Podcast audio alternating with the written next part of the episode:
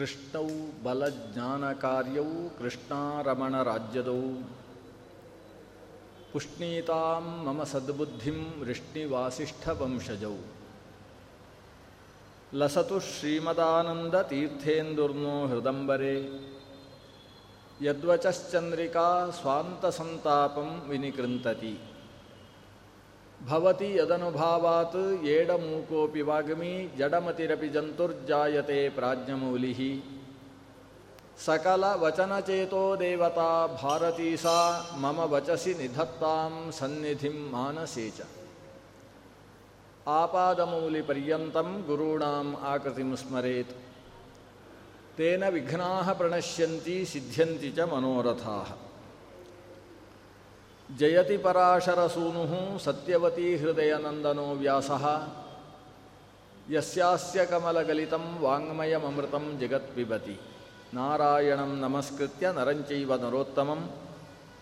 ದೇವೀಂ ಸರಸ್ವತೀಂ ವ್ಯಾಸಂ ತಥೋ ಜಯಮುದೀರಯೇತ್. ಅಮೂರ್ತಾನಾಂ ಸಮೂರ್ತಾನಾಂ ಪಿತॄಣಾಂ ದೀಪ್ತತೇಜಸಾಂ.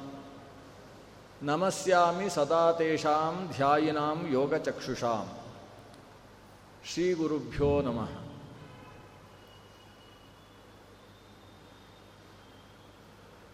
ಏಳು ಗಣದಲ್ಲಿ ಚಿರಪಿತೃಗಳು ಇದ್ದಾರೆ ಅನ್ನುವ ವಿಷಯವನ್ನು, ಅದಕ್ಕೆ ಸಂಬಂಧಪಟ್ಟಂತಹ ಕಥೆಗಳನ್ನು ನಿನ್ನೆ ದಿವಸ ನಾವು ಶ್ರವಣ ಮಾಡಿದ್ದೇವೆ. ವೈರಾಜ, ಅಗ್ನಿಶ್ವಾತ್ತ ಬರಿಹಿಷದ ಅನ್ನುವ ಮೂರು ಗಣದಲ್ಲಿ ಅಮೂರ್ತ ಪಿತೃಗಳು. ಸುಕಾಲ, ಸುಸ್ವಧ, ಆಜ್ಯಪ, ಸೋಮಪ ಅಂತಕ್ಕಂತಹ ನಾಲ್ಕು ಗಣಗಳಲ್ಲಿ ಮೂರ್ತಿಮಂತರಾದಂತಹ ಪಿತೃಗಳು. ಇವರು ಶಾಶ್ವತ ಪಿತೃಗಳು ಅಂತ ಕರೆಸಿಕೊಳ್ತಾರೆ ಚಿರಪಿತೃಗಳು ಅಂತ ಇವರಿಗೆ ಹೆಸರು. ಚಂದ್ರನ ಊರ್ಧ್ವ ಭಾಗದಲ್ಲಿ ಇವರಿಗೆ ಸಂಬಂಧಪಟ್ಟಂತಹ ಪಿತೃಲೋಕಗಳಿದ್ದಾವೆ. ದೇವತೆಗಳಲ್ಲಿ ಈ ಪಿತೃಗಳು ಒಂದು ವಿಭಾಗದಲ್ಲಿ ಸೇರ್ತಾರೆ. ಅದರಿಂದ ಪಿತೃದೇವತೆಗಳು ಅಂತ ಇವರನ್ನು ಕರೀತೇವೆ. ಇವರ ಪ್ರೀತಿಗೋಸ್ಕರ ಶ್ರಾದ್ದ ಅನ್ನುವ ವಿಧಾನ ಇದೆ. ಶ್ರಾದ್ದವೆಂಬ ವಿಧಾನವನ್ನು ಪರ್ವಕಾಲದಲ್ಲಿ ನಡೆಸಬೇಕು. ಪರ್ವಕಾಲ.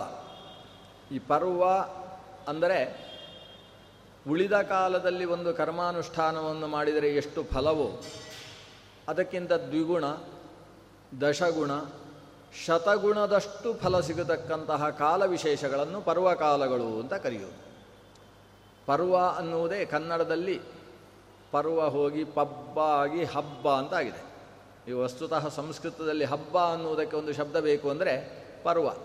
ಅಸ್ಮಿನ್ ದಿನೇ ಮಮ ಗೃಹೆ, ಕಿಂಚನ ಪರ್ವ ವರ್ತತೆ ಅಂದರೆ ಯಾವುದೋ ಒಂದು ಹಬ್ಬ ಇದೆ ಅಂತ ಅರ್ಥ. ಪರ್ವ ಅಂದರೆ ಹಬ್ಬ. ಪಿತೃಗಳ ಹಬ್ಬ ಇರುವ ದಿವಸಕ್ಕೆ ಪರ್ವಕಾಲ ಅಂತ ಹೆಸರು.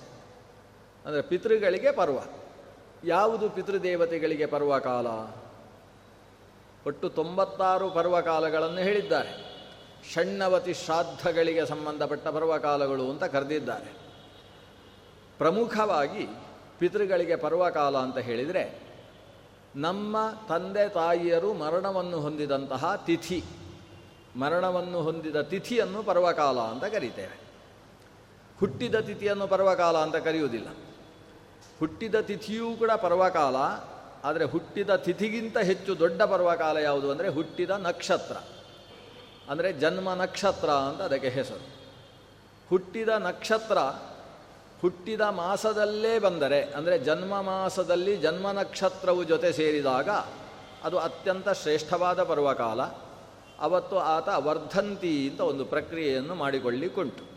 ಅದಕ್ಕೆ ವರ್ಧಾಪನ ವಿಧಿ ಅಥವಾ ವರ್ಧಂತಿ ಅಂತ ಕರೀತಾರೆ. ಮಾರ್ಕಂಡೇಯ ಸಹಿತನಾದಂತಹ ಸಪ್ತ ಚಿರಜೀವಿಗಳನ್ನು ಆರಾಧನೆ ಮಾಡತಕ್ಕಂತಹ ಒಂದು ವಿಧಾನ ಆ ಹುಟ್ಟಿದ ಅಂದರೆ ಜನ್ಮ ಮಾಸದ ಜನ್ಮ ನಕ್ಷತ್ರದ ದಿವಸ ಇರ್ತದೆ. ಜನ್ಮ ತಿಥಿಯ ದಿವಸ ಇರುವುದಲ್ಲ. ಅಂದರೆ ಬದುಕಿದವನಿಗೆ ನಕ್ಷತ್ರ, ಸತ್ತವನಿಗೆ ತಿಥಿ ಅಂತ ವ್ಯವಸ್ಥೆ. ಮರಣ ಹೊಂದಿದಂತಹ ವ್ಯಕ್ತಿಯನ್ನು ನಾವು ಗುರುತಿಸುವುದು, ಅವರಿಗೆ ಪರ್ವಕಾಲ ಅಂತ ಚಿಂತಿಸುವುದು, ತಿಥಿಯನ್ನು ಇಟ್ಟುಕೊಂಡು ಹುಟ್ಟಿದ ವ್ಯಕ್ತಿಯನ್ನು ಜನ್ಮದಿನ ಅಂತ ಅನುಷ್ಠಾನ ಮಾಡತಕ್ಕಂಥದ್ದು ಜನ್ಮ ತಿಥಿಯನ್ನು ಇಟ್ಟುಕೊಂಡಲ್ಲ, ಜನ್ಮ ನಕ್ಷತ್ರವನ್ನು ಇಟ್ಟುಕೊಂಡು ಅನ್ನುವುದು ಒಂದು ವಿಶೇಷತೆ. ಆಚಾರ್ಯರು ತಂತ್ರಸಾರ ಸಂಗ್ರಹದಲ್ಲಿ ಈ ವಿಷಯವನ್ನು ಹೇಳ್ತಾರೆ. ಜನ್ಮ ನಕ್ಷತ್ರ ಏವವ ಚತುಶ್ಚತುರ್ಭಿರ್ದೂರ್ವಾಭಿ ಏಕೈಕಾಹುತಿರಿಷ್ಯತೆ ಅಂತ ಜನ್ಮ ನಕ್ಷತ್ರದ ದಿವಸ ವರ್ಧಾಪನವನ್ನು ನಡೆಸಿಕೊಳ್ಳಬೇಕು. ಜಯಂತಿಯನ್ನು ನಡೆಸಿಕೊಳ್ಳುವುದಲ್ಲ. ಕೆಲವರು ಹುಟ್ಟಿದ ವ್ಯಕ್ತಿಗೆ ಹುಟ್ಟಿದ ದಿವಸಕ್ಕೆ ನಮ್ಮ ಜಯಂತಿ ಇದೆ ಅಂತ ಹೇಳ್ತಾರೆ. ನಾಡ್ದು ನಮ್ಮ ಜಯಂತಿ ಇದೆ ಅಂತ ಹೇಳೋದು ಅಂತುಂಟು. ಜಯಂತಿ ಅನ್ನುವುದು ಜನ್ಮದಿನ ಅನ್ನುವ ಅರ್ಥದಲ್ಲಿಲ್ಲ. ಜಯಂತಿ ಅನ್ನುವುದು ಒಂದು ಯೋಗವನ್ನು ಹೇಳ್ತಕ್ಕಂತಹ ಶಬ್ದ. ಯೋಗ ಅಂದರೆ ಅನೇಕ ಶ್ರೇಷ್ಠ ಕಾಲಗಳ ಜೊತೆ ಸೇರುವಿಸಿ, ಸೇರುವಿಕೆಗೆ ಯೋಗ ಅಂತ. ಈಗ ಉದಾಹರಣೆ, ಉದಾಹರಣೆಗೆ ಪುಷ್ಯ ನಕ್ಷತ್ರದ ದಿವಸ ಭಾನುವಾರ ಬಂದರೆ ಅದಕ್ಕೆ ಪುಷ್ಯಾರ್ಕ ಯೋಗ ಅಂತ ಹೆಸರು. ಅದೇ ಪುಷ್ಯ ನಕ್ಷತ್ರದ ದಿವಸ ಗುರುವಾರ ಬಂದರೆ ಗುರು ಪುಷ್ಯ ಯೋಗ ಅಂತ ಅದಕ್ಕೆ ಹೆಸರು. ಹಾಗೆಯೇ ಕೃಷ್ಣ ಪಕ್ಷದ ಅಷ್ಟಮಿಯ ದಿವಸ ರೋಹಿಣಿ ನಕ್ಷತ್ರ ಬಂದರೆ ಆ ಯೋಗಕ್ಕೆ ಜಯಂತಿ ಅಂತ ಹೆಸರು. ಆ ಜಯಂತಿ ಇರುವ ದಿವಸ ಭಗವಂತ ಕೃಷ್ಣ ಆವಿರ್ಭಾವಗೊಂಡದ್ದು.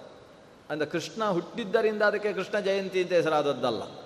ಮತ್ತು ಜಯಂತಿ ಇದ್ದ ದಿವಸವನ್ನು ತಾನು ಆರಿಸಿಕೊಂಡ ಭಗವಂತ ತನ್ನ ಅವತಾರಕ್ಕೋಸ್ಕರ. ಆದ್ದರಿಂದ ಅಂದರೆ ಕೃಷ್ಣ ಅವತರಿಸುವುದಕ್ಕಿಂತ ಹಿಂದೆಯೂ ಕೂಡ ಅದು ಜಯಂತಿಯೇ ಆಗಿತ್ತು. ಅದು ಜಯಂತಿ ಯೋಗ. ಆದರೆ ಶ್ರೀಕೃಷ್ಣ ಜಯಂತಿ ಅಂತ ಇರಲಿಲ್ಲ ಅಷ್ಟೇ. ಕೃಷ್ಣ ಅವತರಿಸಿದ ಮೇಲೆ ಜಯಂತಿ ಆಯಿತು. ಈಗ ಜಯಂತಿ ಅನ್ನುವ ಯೋಗಕ್ಕೆ ಅರ್ಥ ಹುಟ್ಟಿದ್ದು ಅಂತ ಅರ್ಥ ಅಲ್ಲ. ಆದರೆ ನಮ್ಮ ಸರ್ಕಾರಕ್ಕೇನು ಜಯಂತಿ ಅಂದರೆ ಹುಟ್ಟಿದ್ದು ಅಂತ ಅರ್ಥ ಮಾಡಿಕೊಂಡು ಅವರು ಗಾಂಧಿ ಜಯಂತಿ ಶುರು ಮಾಡಿದರು, ಅಂಬೇಡ್ಕರ್ ಜಯಂತಿ ಶುರು ಮಾಡಿದರು, ಎಲ್ಲ ಜಯಂತಿಗಳನ್ನು ಅದು ಹುಟ್ಟಿದ ದಿವಸ ಅನ್ನುವ ಅಭಿಪ್ರಾಯವನ್ನು ಇಟ್ಟುಕೊಂಡು ಮಾಡಿದರು. ವಸ್ತುತಃ ಸಂಸ್ಕೃತದಲ್ಲಿ ಜಯಂತಿ ಅನ್ನುವ ಶಬ್ದಕ್ಕೆ ಹುಟ್ಟಿದ ದಿವಸ ಅನ್ನುವ ಅರ್ಥ ಇಲ್ಲ. ವರ್ಧಂತಿ ಅಂತ ಕರಿಬೇಕು. ವರ್ಧಂತಿ, ವರ್ಧಾಪನ ಅಂದರೆ ಹುಟ್ಟಿದ ದಿನ ಅಂತ ಅದರ ಅರ್ಥ. ಅದು ಪರ್ವಕಾಲ. ಒಬ್ಬ ಮಗು ಹುಟ್ಟಿದ ಮೇಲೆ ಆತನ ಮಾಸ ಮಾಸದಲ್ಲಿ ಬರುವ ಜನ್ಮ ನಕ್ಷತ್ರದ ದಿವಸ ಆತನಿಗೆ ಒಂದು ವರ್ಷದ ತನಕ. ಜನ್ಮ ನಕ್ಷತ್ರ ಹನ್ನೆರಡು ಅಥವಾ ಹದಿಮೂರು ಬಾರಿ ಬಂದಾಗ ಅಲ್ಲಿ ಪ್ರತಿಯೊಂದು ಕಾಲದಲ್ಲೂ ಕೂಡ ವರ್ಧಾಪನ ವಿಧಿಯನ್ನು ನಡೆಸಲಿಕ್ಕಿದೆ. ಒಂದು ವರ್ಷ ಆದ ಮೇಲೆ ವರ್ಷಕ್ಕೆ ಒಂದು ಸಲ ಜನ್ಮ ಮಾಸದಲ್ಲಿ ಬರತಕ್ಕಂತಹ ಜನ್ಮ ನಕ್ಷತ್ರದಲ್ಲಿ ವಿಧಿ ಇದೆ. ಅದೇ ಒಬ್ಬ ಮೃತನಾದಾಗ ಮೊದಲ ಒಂದು ವರ್ಷ ಮಾಸ ಮಾಸದಲ್ಲಿ ತಿಥಿಯಲ್ಲಿ ಕರ್ಮಾನುಷ್ಠಾನ ಮಾಡಲಿಕ್ಕಿದೆ. ಆಮೇಲೆ ವರ್ಷ ಆದ ನಂತರ ವರ್ಷಕ್ಕೆ ಒಂದು ಸಲ ಆತ ಮೃತನಾದ ಮಾಸದಲ್ಲಿ ಬರತಕ್ಕಂತಹ ಮೃತ ತಿಥಿಯಲ್ಲಿ ಕರ್ಮಾನುಷ್ಠಾನ ಮಾಡಲಿಕ್ಕಿದೆ. ನೋಡಿ ಋಷಿಮುನಿಗಳು ಹುಟ್ಟುವುದಕ್ಕೂ ಸಾಯುವುದಕ್ಕೂ ಹೆಚ್ಚು ವ್ಯತ್ಯಾಸವನ್ನು ತಿಳ್ಕೊಳ್ಳಿಲ್ಲ. ಎರಡೂ ಸಮಾನ ಅಂತ, ಹುಟ್ಟುವುದು ಒಂದು ಸಾಯುವುದು ಸಾಯುವುದು ಒಂದು ಹುಟ್ಟುವುದು ಅಂತ. ಎರಡಕ್ಕೂ ಹೆಚ್ಚು ವ್ಯತ್ಯಾಸ ಇಲ್ಲ. ಯಾಕಂದರೆ ಹುಟ್ಟಿದವನಿಗೆ ಮೊದಲ ವರ್ಷ ತಿಂಗಳು ತಿಂಗಳು ನಡೆಸಲಿಕ್ಕುಂಟು ವರ್ಧಾಪನ. ಆಮೇಲೆ ವರ್ಷ ವರ್ಷ ನಡೆಸಲಿಕ್ಕುಂಟು. ಸತ್ತವನಿಗೆ ಮೊದಲು ತಿಂಗಳು ತಿಂಗಳು ನಡೆಸಲಿಕ್ಕುಂಟು. ಆಮೇಲೆ ಸತ್ತ ನಂತರ ವರ್ಷಕ್ಕೊಂದು ಸಲ ನಡೆಸಲಿಕ್ಕುಂಟು. ಸುಮಾರು ಸಾಮ್ಯ ಇದೆ ಈ ವಿಷಯದಲ್ಲಿ. ಅದರಿಂದ ಮರಣದ ತಿಥಿ ಅನ್ನೋದು ಏನಿದೆ? ಅದು ಕೂಡ ಮರಣದ ತಿಥಿ ಅಂದರೆ ನಮ್ಮ ಸಂಕಲ್ಪ ಮಾಡುವ ತಿಥಿ ಅಲ್ಲ. ಸಂಕಲ್ಪ ಸಂಕಲ್ಪ ಮಾಡುವ ತಿಥಿ ಅಂದರೆ ಏನು? ಬೆಳಗ್ಗೆ ಸೂರ್ಯೋದಯಕ್ಕೆ ಯಾವ ತಿಥಿ ಉಂಟೋ? ಆ ತಿಥಿ ನಮಗೆ ದಿನಪೂರ್ತಿ. ಇದಕ್ಕೆ ವ್ಯಾವಹಾರಿಕ ತಿಥಿ ಅಂತ ಹೆಸರು. ತಿಥಿ ಎರಡು ವಿಧ ಅಂತ ಜ್ಯೋತಿಷ್ಶಾಸ್ತ್ರ ಹೇಳ್ತದೆ. ತಿಥಿಸ್ತಾವ ದ್ವಿವಿಧ ವ್ಯಾವಹಾರಿಕಿ ತಥಾ ತಾತ್ಕಾಲಿಕಿ ಚೇತಿ ಅಂತ. ತಾತ್ಕಾಲಿಕ ತಿಥಿ ಮತ್ತು ವ್ಯಾವಹಾರಿಕ ತಿಥಿ ಅಂತ ಎರಡಿದೆ. ವ್ಯಾವಹಾರಿಕ ತಿಥಿ ಅಂದರೆ ಅರ್ಥ ಏನು? ಸೂರ್ಯೋದಯ ಕಾಲದಲ್ಲಿದ್ದ ತಿಥಿಯನ್ನೇ ಆ ದಿವಸ ಪೂರ್ತಿ ನಾವು ಅನುಷ್ಠಾನ ಮಾಡುವಂಥದ್ದು ವ್ಯಾವಹಾರಿಕ ತಿಥಿ. ತಾತ್ಕಾಲಿಕ ತಿಥಿ ಅಂದರೆ ಆ ಕಾಲದಲ್ಲಿ ನಾವು ಸಾಯಂಕಾಲ ಸಂಧ್ಯಾವಂದನೆ ಮಾಡುವಾಗ ಯಾವ ತಿಥಿ ಉಂಟು? ಬೆಳಗ್ಗೆ ಪ್ರತಿಪತ್ತಿ ಇರಬಹುದು ಸಾಯಂಕಾಲಕ್ಕೆ ಅದು ದ್ವಿತೀಯ ಆಗಿರುವ ಸಾಧ್ಯತೆ ಇದೆ. ಅದು ತಾತ್ಕಾಲಿಕ ತಿಥಿ. ಆದರೆ ನಮ್ಮ ನಿತ್ಯ ಸಂಕಲ್ಪದಲ್ಲಿ ವ್ಯಾವಹಾರಿಕ ತಿಥಿಯನ್ನೇ ನಾವು ಬಳಸಿಕೊಳ್ಳಬೇಕು. ಆದರೆ ಶ್ರಾದ್ದದಲ್ಲಿ, ಮರಣ ಕಾಲದಲ್ಲಿ ಯಾವ ತಿಥಿ ಇತ್ತೋ, ಅದು ಮರಣತಿಥಿ ಅಂತ ಸ್ವೀಕಾರ ಮಾಡಬೇಕು. ಪಾರಣೆ ಮರಣೆ ಚೈವ ತಿಥಿಸ್ತಾತ್ಕಾಲಿಕಿ ಮತ ಪಾರಣೆಗೂ ಹಾಗೆ. ದ್ವಾದಶಿ ಪಾರಣೆ ಅಂತೇಳಿ? ಏಕಾದಶಿಯಲ್ಲೇ ಪಾರಣೆ ಮಾಡುವುದಾಗಲಿ, ತ್ರಯೋದಶಿಯಲ್ಲಿ ಪಾರಣೆ ಮಾಡುವುದಾಗಲಿ ಅಲ್ಲ. ಮತ್ತು ದ್ವಾದಶಿ ಮುಗಿಯುವುದರ ಒಳಗೆ ಪಾರಣೆ ಮುಗಿಸಿಬಿಡಬೇಕು. ಅದಕ್ಕೆ ದ್ವಾದಶಿಯೇ ಬೇಕು. ಅದನ್ನು ಸಾಧನ ದ್ವಾದಶಿ ಅಂತ ಕರೀತಾರೆ. ಅಂದ ಪಾರಣದಲ್ಲಿ ಮತ್ತು ಮರಣದಲ್ಲಿ ತಾತ್ಕಾಲಿಕ ತಿಥಿಯನ್ನು ಗ್ರಹಣ ಮಾಡಬೇಕು ಅಂತ ವಿಧಾನ ಇರುವ ಕಾರಣದಿಂದ ಆ ಮರಣ ಕಾಲದಲ್ಲಿದ್ದಂತಹ ತಿಥಿ ಅನ್ನುವುದು ಆ ವ್ಯಕ್ತಿಗೆ ಸಂಬಂಧಪಟ್ಟಂತಹ ಪಾರ್ವಣ ವಿಧಾನಗಳಿಗೆ ಅದು ಪರ್ವಕಾಲ ಅಂತ ಕರೆಸಿಕೊಳ್ತದೆ. ಆಮೇಲೆ ಭಾದ್ರಪದ ಮಾಸದ ಕೃಷ್ಣ ಪಕ್ಷದ ಹದಿನಾರು ದಿವಸಗಳಿಗೆ ಪರ್ವಕಾಲಗಳು ಅಂತ ಹೆಸರು. ಹದಿನಾರು ದಿವಸಗಳು ಯಾವುದು? ಈ ಪಿತೃಪಕ್ಷದ ಹದಿನೈದು ದಿವಸ, ಅಂದರೆ ಪಾಡ್ಯದಿಂದ ಪ್ರಾರಂಭಿಸಿ ಮಹಾಲಯ ಅಮಾವಾಸ್ಯೆಯ ತನಕದ ಹದಿನೈದು ದಿವಸಗಳು. ಮತ್ತು ಮುಂದಿನ ಪಕ್ಷದ, ಅಂದರೆ ಆಶ್ವೀಜ ಮಾಸದ ಮೊದಲ ದಿವಸ, ಅಂದರೆ ಪ್ರತಿಪತ್ತ ದಿವಸ. ಇದಿಷ್ಟು ದಿವಸಗಳು ಕೂಡ ಮಹಾಲಯ ಅನ್ನುವ ಒಂದು ಪರ್ವಕಾಲ ಅಂತ ಕರೆಸಿಕೊಳ್ತದೆ. ಪಿತೃಗಳಿಗೆ ಸಂಬಂಧಪಟ್ಟ ಪರ್ವಕಾಲ. ಆಮೇಲೆ ಎಲ್ಲ ಮಾಸದ ಅಮಾವಾಸ್ಯ ಅನ್ನೋದು ಪಿತೃಗಳಿಗೆ ಸಂಬಂಧಪಟ್ಟಂತಹ ಪರ್ವಕಾಲ ಆಗ್ತದೆ. ಇನ್ನು ಉಳಿದದ್ದು ಸಾಮಾನ್ಯ ಪರ್ವಕಾಲಗಳು. ಇದು ಪ್ರಮುಖವಾದ ಪರ್ವಕಾಲಗಳು ಅಂತ ಇಷ್ಟು ಕರೆಸಿಕೊಂಡಿದ್ದಾವೆ ಈ ಪರ್ವಕಾಲಗಳಲ್ಲಿ ಈ ಹಿಂದೆ ಹೇಳಿದಂತಹ ಏನು ಸಪ್ತ ಗಣದಲ್ಲಿ ಸೇರಿರತಕ್ಕಂತಹ ಪಿತೃಗಳಿದ್ದಾರೆ. ಅವರನ್ನು ಆರಾಧನೆ ಮಾಡತಕ್ಕಂಥದ್ದು ಅನ್ನುವುದು ಮನುಷ್ಯನ ಕರ್ತವ್ಯವಾಗ್ತದೆ. ಪಿತೃಗಳ ಆರಾಧನೆಗೆ ಈ ಕಾಲ ಅತ್ಯಂತ ಪ್ರಶಸ್ತ. ಪಿತೃಗಳನ್ನು ಆರಾಧನೆ ಮಾಡುವ ಬಗೆ ಹೇಗೆ? ಇದೆಲ್ಲ ಮಾರ್ಕಂಡೇಯರಿಗೂ, ಭೀಷ್ಮಾಚಾರ್ಯರಿಗೂ ನಡೆಯುವ ಸಂವಾದ. ಆರಾಧನೆ ಮಾಡುವ ಬಗೆ ಹೇಗೆ?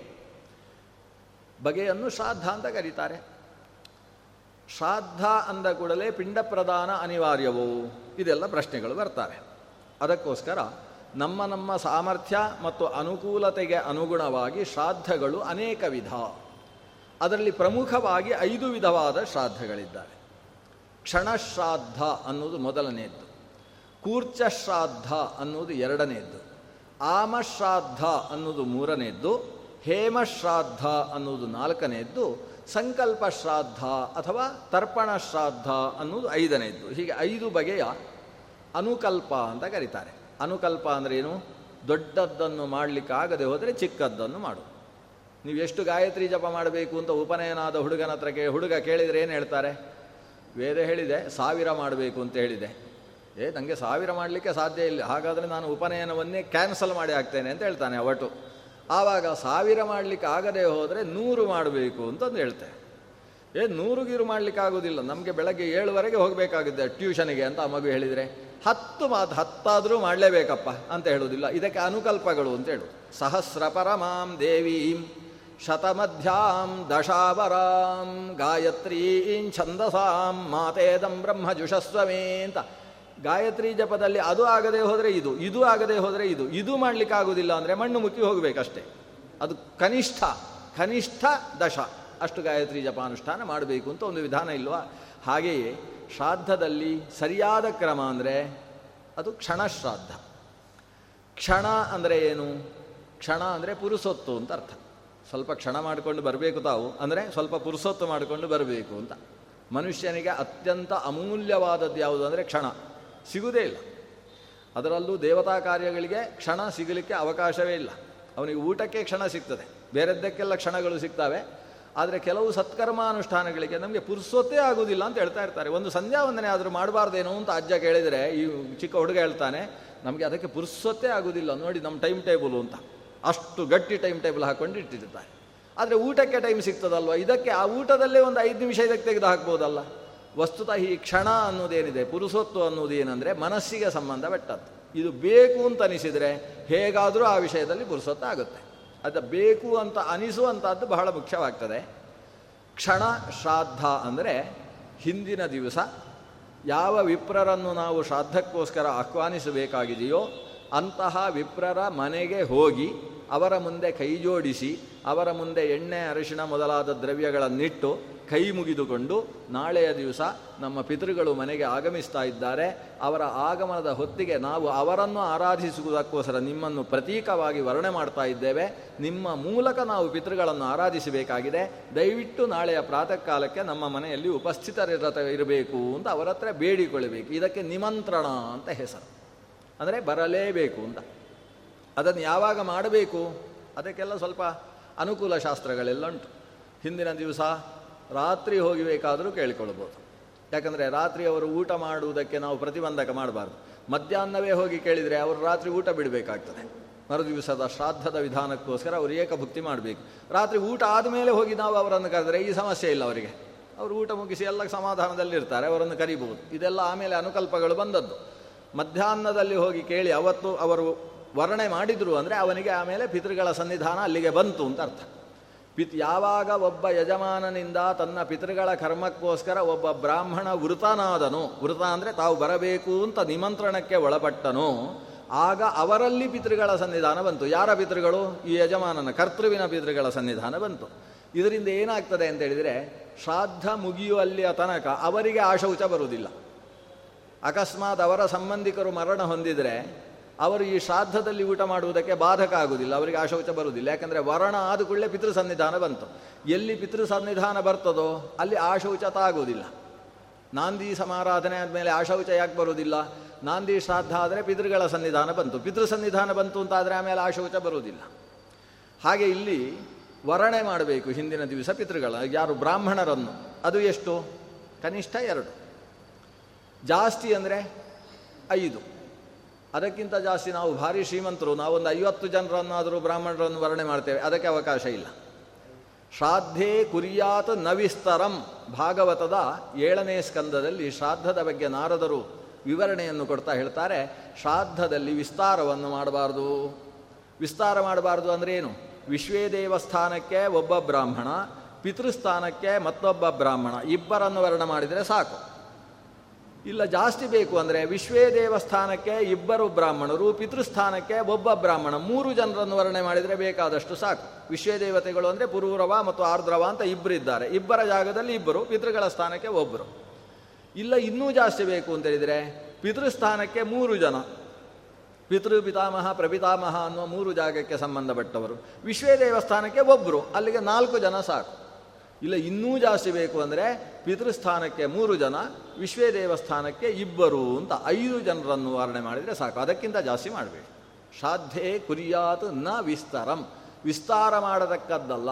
ಯಾಕೆ ಅಂತಲೂ ನಾರದರು ಕಾರಣ ಹೇಳ್ತಾರೆ. ಯಾಕೆ ಅಂದರೆ ನೀವು ಜಾಸ್ತಿ ಜನರನ್ನು ಅಲ್ಲಿ ಹಚ್ಚಿಕೊಂಡ್ರೆ ಆವಾಗ ನಿಮ್ಮ ಶ್ರದ್ಧೆ, ಅದಕ್ಕೆ ಬೇಕಾದ ಮಡಿ ಮೊದಲಾದಂತಹ ಪರಿಶುದ್ಧಿ ಇತ್ಯಾದಿಗಳಲ್ಲಿ ಲೋಪವಾಗುವ ಸಾಧ್ಯತೆ ಜಾಸ್ತಿ ಇದೆ. ಶ್ರಾದ್ದದಲ್ಲಿ ಲೋಪವಾಗದೇ ಇರುವ ಹಾಗೆ ಜಾಗೃತ ವಹಿಸುವುದಕ್ಕೋಸ್ಕರ ಅಲ್ಲಿ ವಿಸ್ತಾರವನ್ನು ಮಾಡಬೇಡ. ಐದು ಜನ ಸಾಕು. ಆದ್ದರಿಂದಲೇ ರಾಘವೇಂದ್ರ ಸ್ವಾಮಿಗಳ ಆರಾಧನೆಯಲ್ಲೂ ಕೂಡ ಐದೇ ಜನರನ್ನು ಕೂಡಿಸೋದು. ಯಾಕೆ ಇಪ್ಪತ್ತೆಂಟು ಜನರನ್ನು ಕೂಡಿಸ್ಬೋದಲ್ಲೋ ಅಷ್ಟಾವಿಂಶದ ಸಂಖ್ಯೆ. ಸ್ವಲ್ಪ ಕಷ್ಟ. ಎಲ್ರಿಗೂ ಮನಸ್ಸಿಗೆ ಇಷ್ಟ ಆಗುವ ಹಾಗೆ ಮಾಡುವಾಗ ಯಾರಿಗೊಬ್ಬರಿಗೆ ಸಿಟ್ಟು ಬರುವ ಸಾಧ್ಯತೆ ಇದೆ. ಆದ್ದರಿಂದ ಹೆಚ್ಚು ಜನರನ್ನು ಕರೆದು ಗೊಂದಲ ಮಾಡಿಕೊಳ್ಳಬಾರ್ದು. ಹಾಗಾದರೆ ಒಂದು ಶ್ರಾದ್ದದಲ್ಲಿ ಐದೇ ಜನಕ್ಕೆ ಭೋಜನವೋ? ಇದು ಒಳಭೋಜನ ಜಾಸ್ತಿ ಅಂದರೆ ಐದು ಜನಕ್ಕೆ ಇಲ್ಲ ಇಬ್ಬರಿಗೆ ಅಂತ ಒಳಭೋಜನ.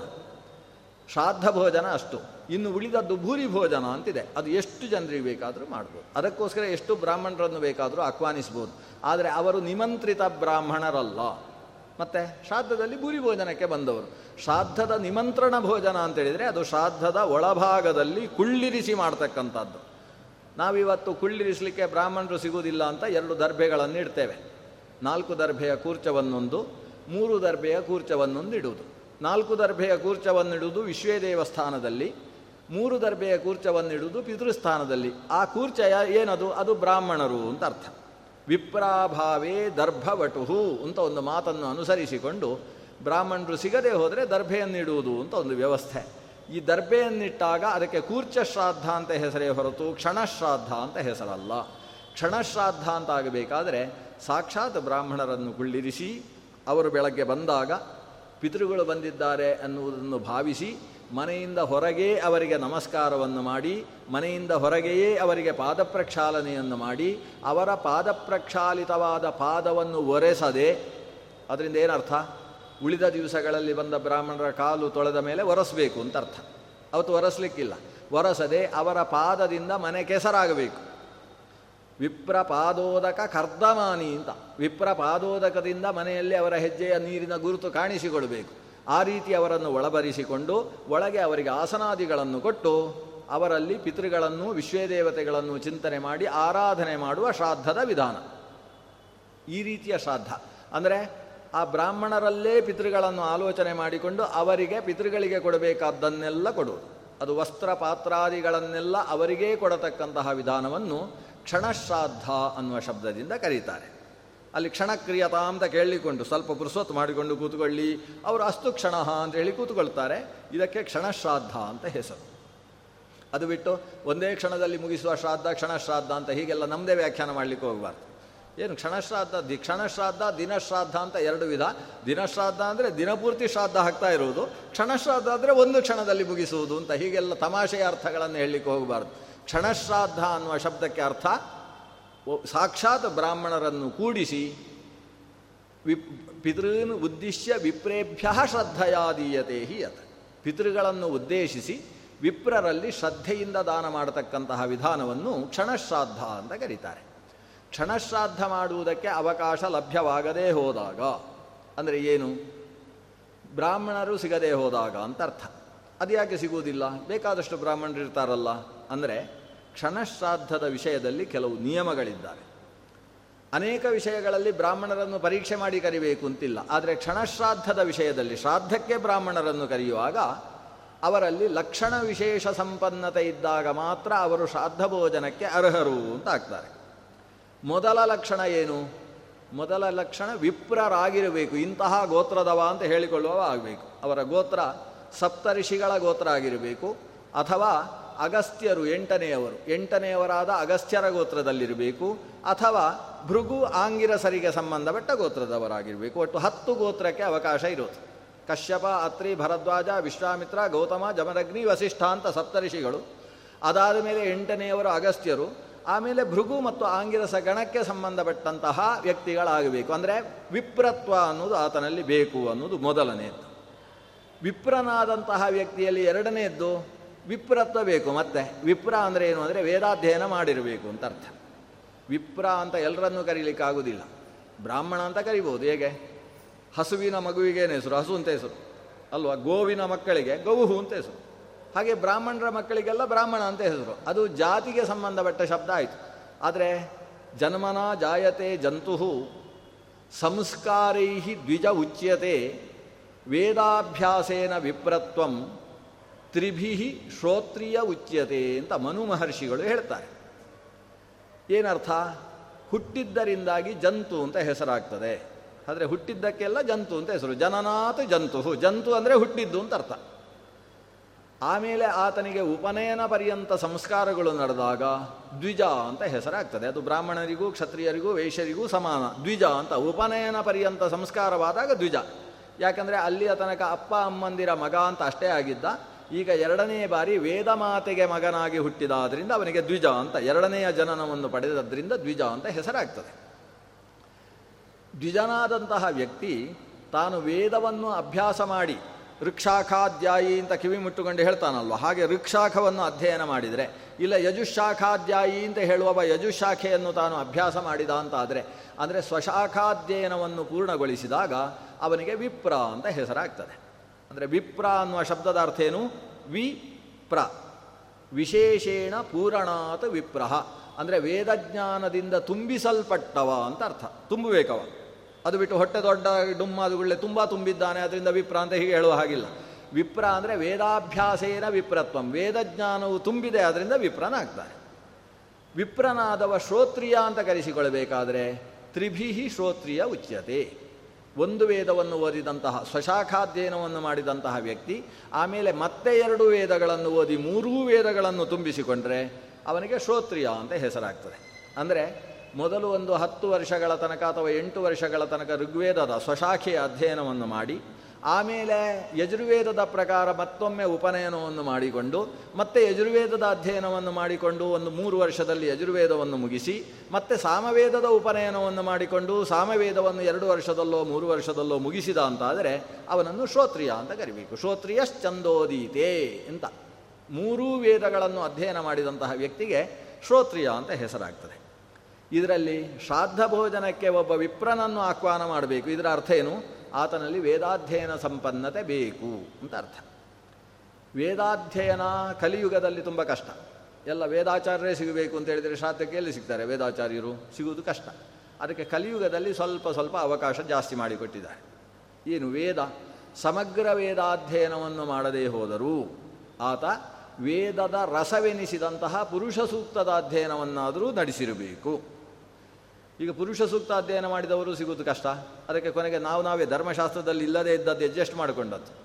ಸಲ ಅಡ್ಜಸ್ಟ್ಮೆಂಟ್ ಇಲ್ಲದೆ ಹೋದರೆ ಕಲಿಯುಗದಲ್ಲಿ ಬದುಕುವುದು ಹೇಗೆ? ಅದಕ್ಕೋಸ್ಕರ ಪುರುಷ ಸೂಕ್ತ ಅಧ್ಯಯನ ಮಾಡಲಿಲ್ಲ ಅಂತಾದರೂ ಪುರುಷ ಸೂಕ್ತದ ಸಾರ ಅಂತನಿಸಿದ ಗಾಯತ್ರಿಯನ್ನಾದರೂ ಸರಿಯಾಗಿ ಜಪ ಮಾಡಬೇಕು ಅಂತ ಕೊನೆಗೆ ತಂದು ನಿಲ್ಲಿಸಿತ್ತು. ಧರ್ಮಶಾಸ್ತ್ರ ಹಾಗೆ ಹೇಳುವುದಿಲ್ಲ.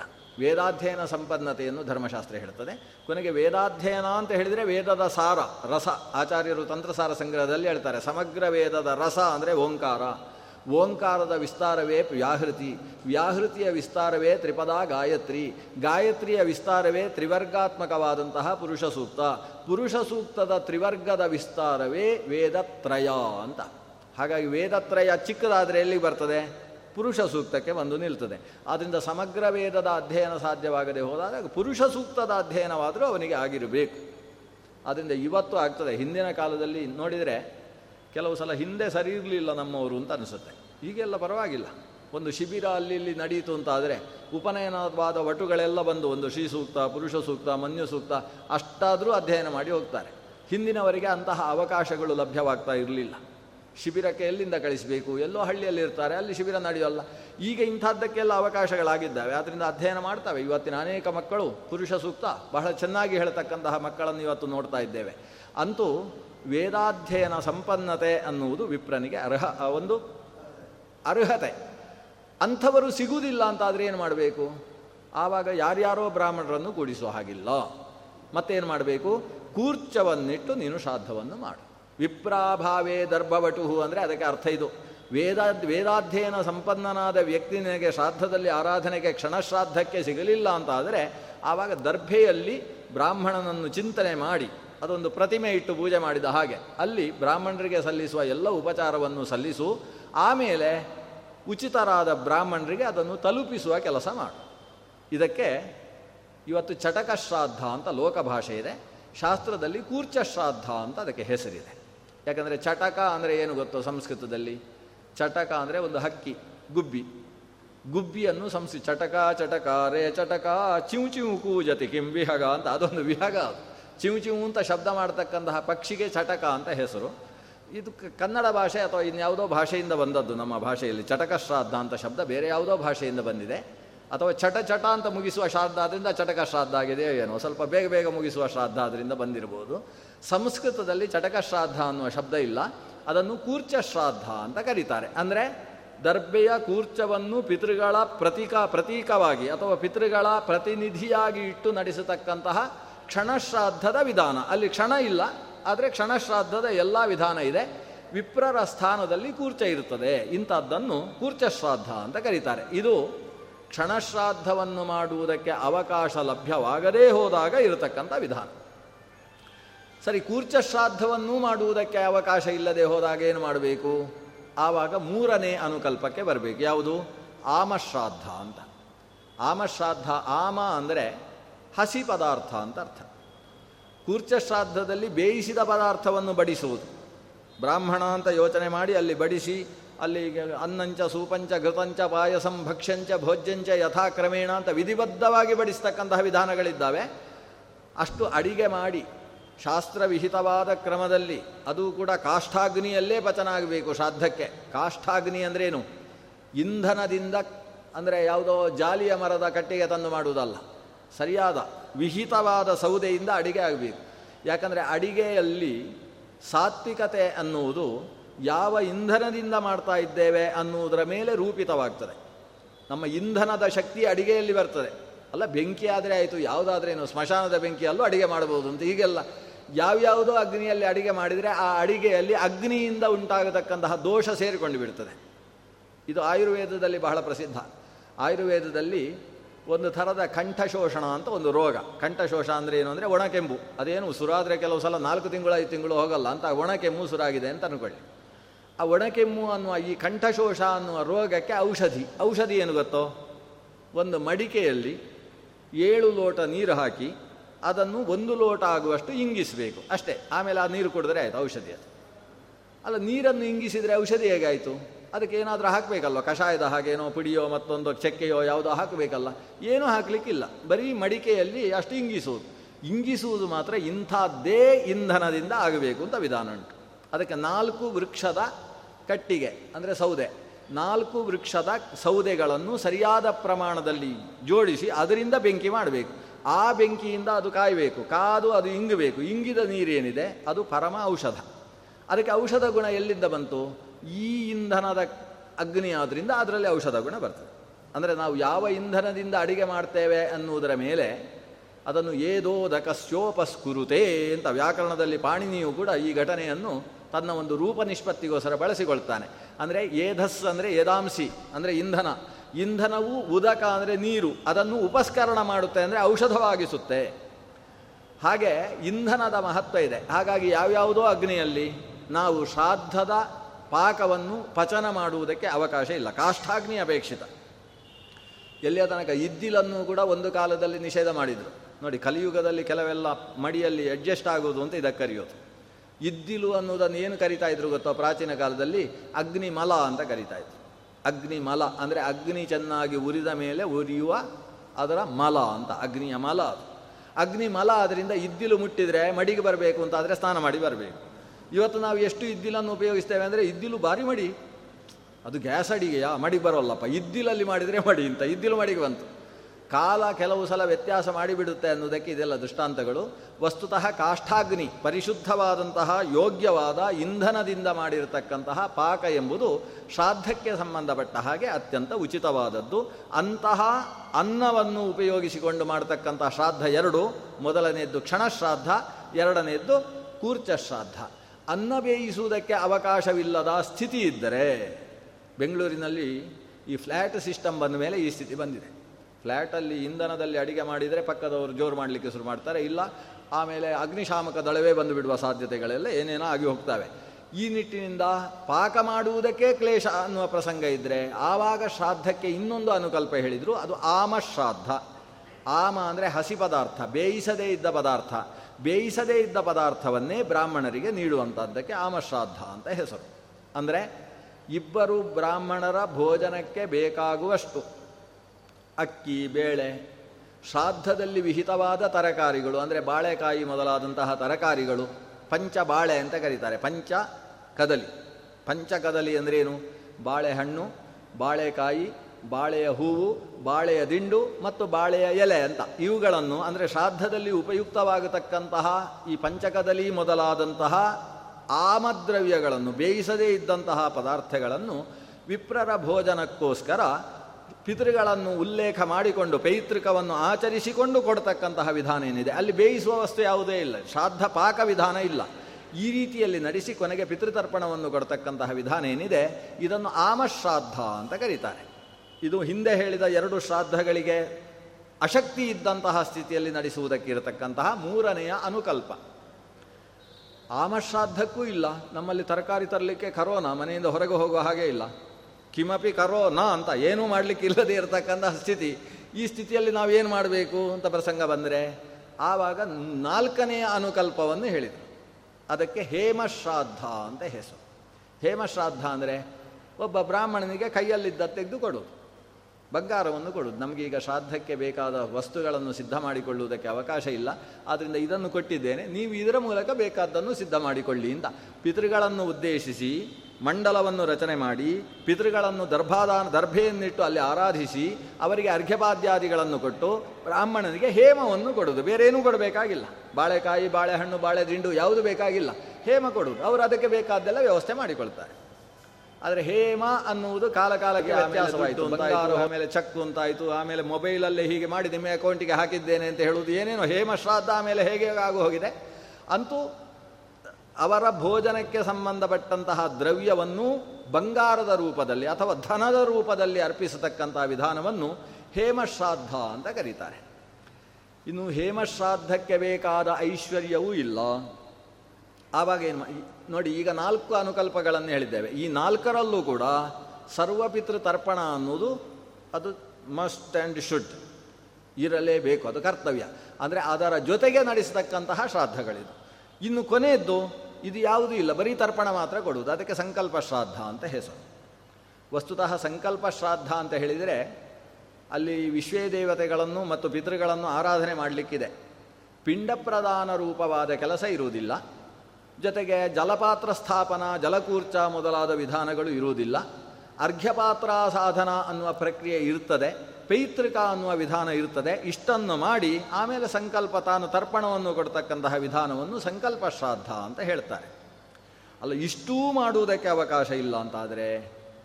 ಇದು ಫಚೀತಿಯ ಕೆಲಸ. ಇಷ್ಟಕ್ಕೂ ಅವಕಾಶ ಇಲ್ಲ. ಅಂದರೆ ಏನಾಗಿದೆ? ಇವನು ಯಾವುದೋ ಯಾತ್ರೆಗೆ ಹೋಗಿದ್ದಾನೆ. ಅಥವಾ ದಂಡ ಯಾತ್ರೆಗೆ ಹೋಗಿದ್ದಾನೆ. ಹೋದಾಗ ಪಿತೃದಿನ ಪ್ರಾಪ್ತವಾಗಿದೆ. ಯಾವುದಕ್ಕೂ ವ್ಯವಸ್ಥೆ ಮಾಡಿಕೊಳ್ಳುವುದಕ್ಕೆ ಅವಕಾಶ ಇಲ್ಲ. ಮರುಭೂಮಿಯಲ್ಲಿ ಸಿಕ್ಕಾಕೊಂಡಿದ್ದಾನೆ. ಆವಾಗ ಏನು ಮಾಡಬೇಕು? ಪಿತೃದಿನ ಅನ್ನೋದು ಗೊತ್ತಾಗ್ತಾ ಉಂಟು. ಇವತ್ತು ನಡೆಸಬೇಕಾದ ವಿಧಾನ ಇದೆ. ಏನು ಮಾಡಬೇಕು ಅಂದರೆ ಅಲ್ಲಿ ಹಸು ಇದ್ದರೆ ತಾನೇ ಹೋಗಿ ಹುಲ್ಲುಗಳನ್ನು ತೆಗೆದು ಹಸುವಿಗೆ ಹುಲ್ಲು ಹಾಕಬೇಕು. ಹುಲ್ಲು ಹಾಕುವಾಗ ಪಿತೃಗಳನ್ನು ನೆನೆಸಿಕೊಳ್ಳಬೇಕು. ಇಷ್ಟಾದರೂ ಶ್ರಾದ್ದ. ನೋಡಿ, ಶ್ರಾದ್ದಕ್ಕೆ ಎಷ್ಟು ಅನುಕೂಲ ಮಾಡಿಕೊಟ್ಟಿದ್ದಾರೆ. ಏನೂ ಇಲ್ಲದೇ ಇದ್ದವ ಗೋಗ್ರಾಸವನ್ನು ಇಟ್ಟರೆ ಸಾಕು. ಅದು ಶ್ರಾದ್ದದ ಫಲವನ್ನು ಕೊಡ್ತದೆ. ಅಲ್ಲ, ಗೋಗ್ರಾಸ ಹಾಕುವುದಕ್ಕೆ ಗೋವುಗಳೇ ಇಲ್ಲ. ನಾಯಿಗಳು ಮಾತ್ರ ಇರುವುದು ಅನ್ನೋ ಪ್ರಸಂಗ ಇದ್ದರೆ ಹಾಗಾದರೆ ಗೋಗ್ರಾಸಕ್ಕೂ ಅವಕಾಶ ಇಲ್ಲ ಅನ್ನೋ ಪ್ರಸಂಗದಲ್ಲಿ ಏನು ಮಾಡಬೇಕು? ಶ್ರಾದ್ದ ಮಾಡಬೇಕಾದ್ರೆ? ಅಂದರೆ ಆವಾಗ ಎರಡೂ ಕೈಗಳನ್ನೆತ್ತಿ ಆಕಾಶವನ್ನು ನೋಡಬೇಕಂತೆ. ಆಕಾಶವನ್ನು ನೋಡಿ ಹೇಳಬೇಕು, ನಮೇ ಅಸ್ತಿವಿತ್ತಂ, ನನ್ನಲ್ಲಿ ಸಂಪತ್ತಿಲ್ಲ. ನಮೇ ಅಸ್ತಿವಿತ್ತಂ, ನ ಧನಂ, ನ ಚ ಅನ್ಯತ್ ಯಾವುದೇ ರೀತಿಯ ಬಂಗಾರವೋ ಮತ್ತೊಂದೋ ಇಲ್ಲ. ತರಕಾರಿಯೋ ಅಕ್ಕಿಯೋ ಬೇಳೆಯೋ ಇಲ್ಲ. ನಚ ಅನ್ಯತ್ ಯಾವುದೂ ಇಲ್ಲ. ಶ್ರಾದ್ದೋಪಭೋಗ್ಯಂ ಶ್ರಾದ್ದಕ್ಕೆ ಉಪಭೋಗ್ಯವಾದಂತಹ ದರ್ಭ ಇತ್ಯಾದಿಗಳು ಯಾವುದೂ ಇಲ್ಲ. ಸ್ವಪಿತೃ ನತೋಸ್ಮಿ. ನನ್ನ ಪಿತೃಗಳಿಗೆ ನಾನೊಂದು ನಮಸ್ಕಾರ ಮಾಡ್ತೇನೆ ಅಷ್ಟೇ.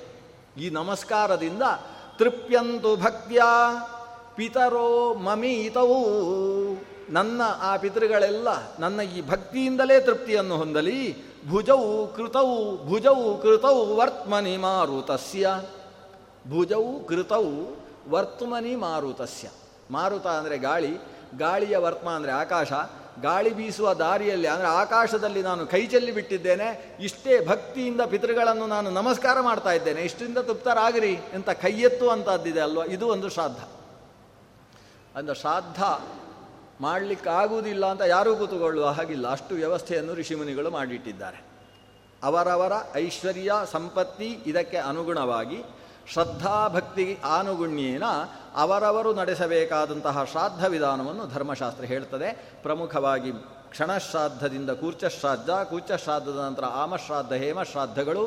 ಹಿರಣ್ಯ ಶ್ರಾದ್ದಕ್ಕೂ ಅವಕಾಶ ಇಲ್ಲದೆ ಹೋದಾಗ ಸಂಕಲ್ಪ ತರ್ಪಣ. ಅಷ್ಟಕ್ಕೂ ಅವಕಾಶ ಇಲ್ಲವಾದಾಗ ಗೋಗ್ರಾಸ ಪ್ರದಾನ.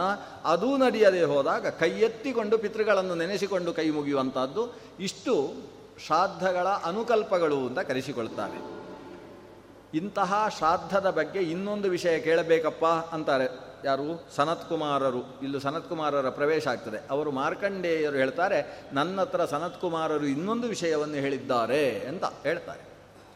ಅದು ಏನು ನಡೆಯಿತು? ಪಿತೃಗಳ ಶ್ರಾದ್ದ ಆ ಶ್ರಾದ್ದದಲ್ಲಿ ಭಕ್ತಿ ಅನ್ನುವುದು ಮುಖ್ಯ. ಪಿತೃಗಳನ್ನು ಆರಾಧಿಸಿದಂತಹ ವ್ಯಕ್ತಿ ಅಪರಾಧವನ್ನು ನಡೆಸಿದ್ದರೂ ಕೂಡ ಆತ ಉತ್ಕರ್ಷವನ್ನು ಪಡಿತಾನೆ. ಆದರೆ ಆ ಅಪರಾಧವನ್ನು ನಡೆಸುವ ಸಂದರ್ಭದಲ್ಲೂ ಆತನಲ್ಲಿ ಪಿತೃಭಕ್ತಿ ಬೇಕಾಗ್ತದೆ ಅಂತ ಪಿತೃಗಳ ಮಹತ್ವವನ್ನು ಹೇಳುವುದಕ್ಕೋಸ್ಕರ ಕಥೆಯನ್ನು ಶುರು ಮಾಡ್ತಾರೆ. ಅದು ಬ್ರಹ್ಮದತ್ತನ ಕಥೆ. ನಾವು ಅವಶ್ಯ ಕೇಳಬೇಕಾದ್ದು ಶ್ರಾದ್ದದ ವಿಷಯಗಳನ್ನು ಬ್ರಹ್ಮದತ್ತನ ಕಥೆಯ ಒಳಗೆ ಸೇರಿಸಿಕೊಂಡು ಶ್ರವಣ ಮಾಡೋಣ.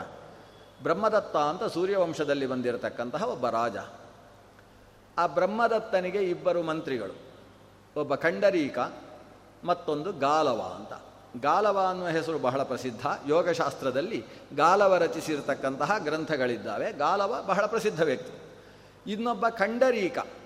ಖಂಡರೀಕನೂ ಕೂಡ ದೊಡ್ಡ ಯೋಗಶಾಸ್ತ್ರಜ್ಞ. ಜೊತೆಗೆ ಖಂಡರೀಕನ ವಿಶೇಷತೆ ಏನು ಅಂದರೆ ಕ್ರಮವೇತ್ತಾರ, ಅಂದರೆ ವೇದದಲ್ಲಿ ಕ್ರಮಪಾಠ ಅಂತಿದೆ.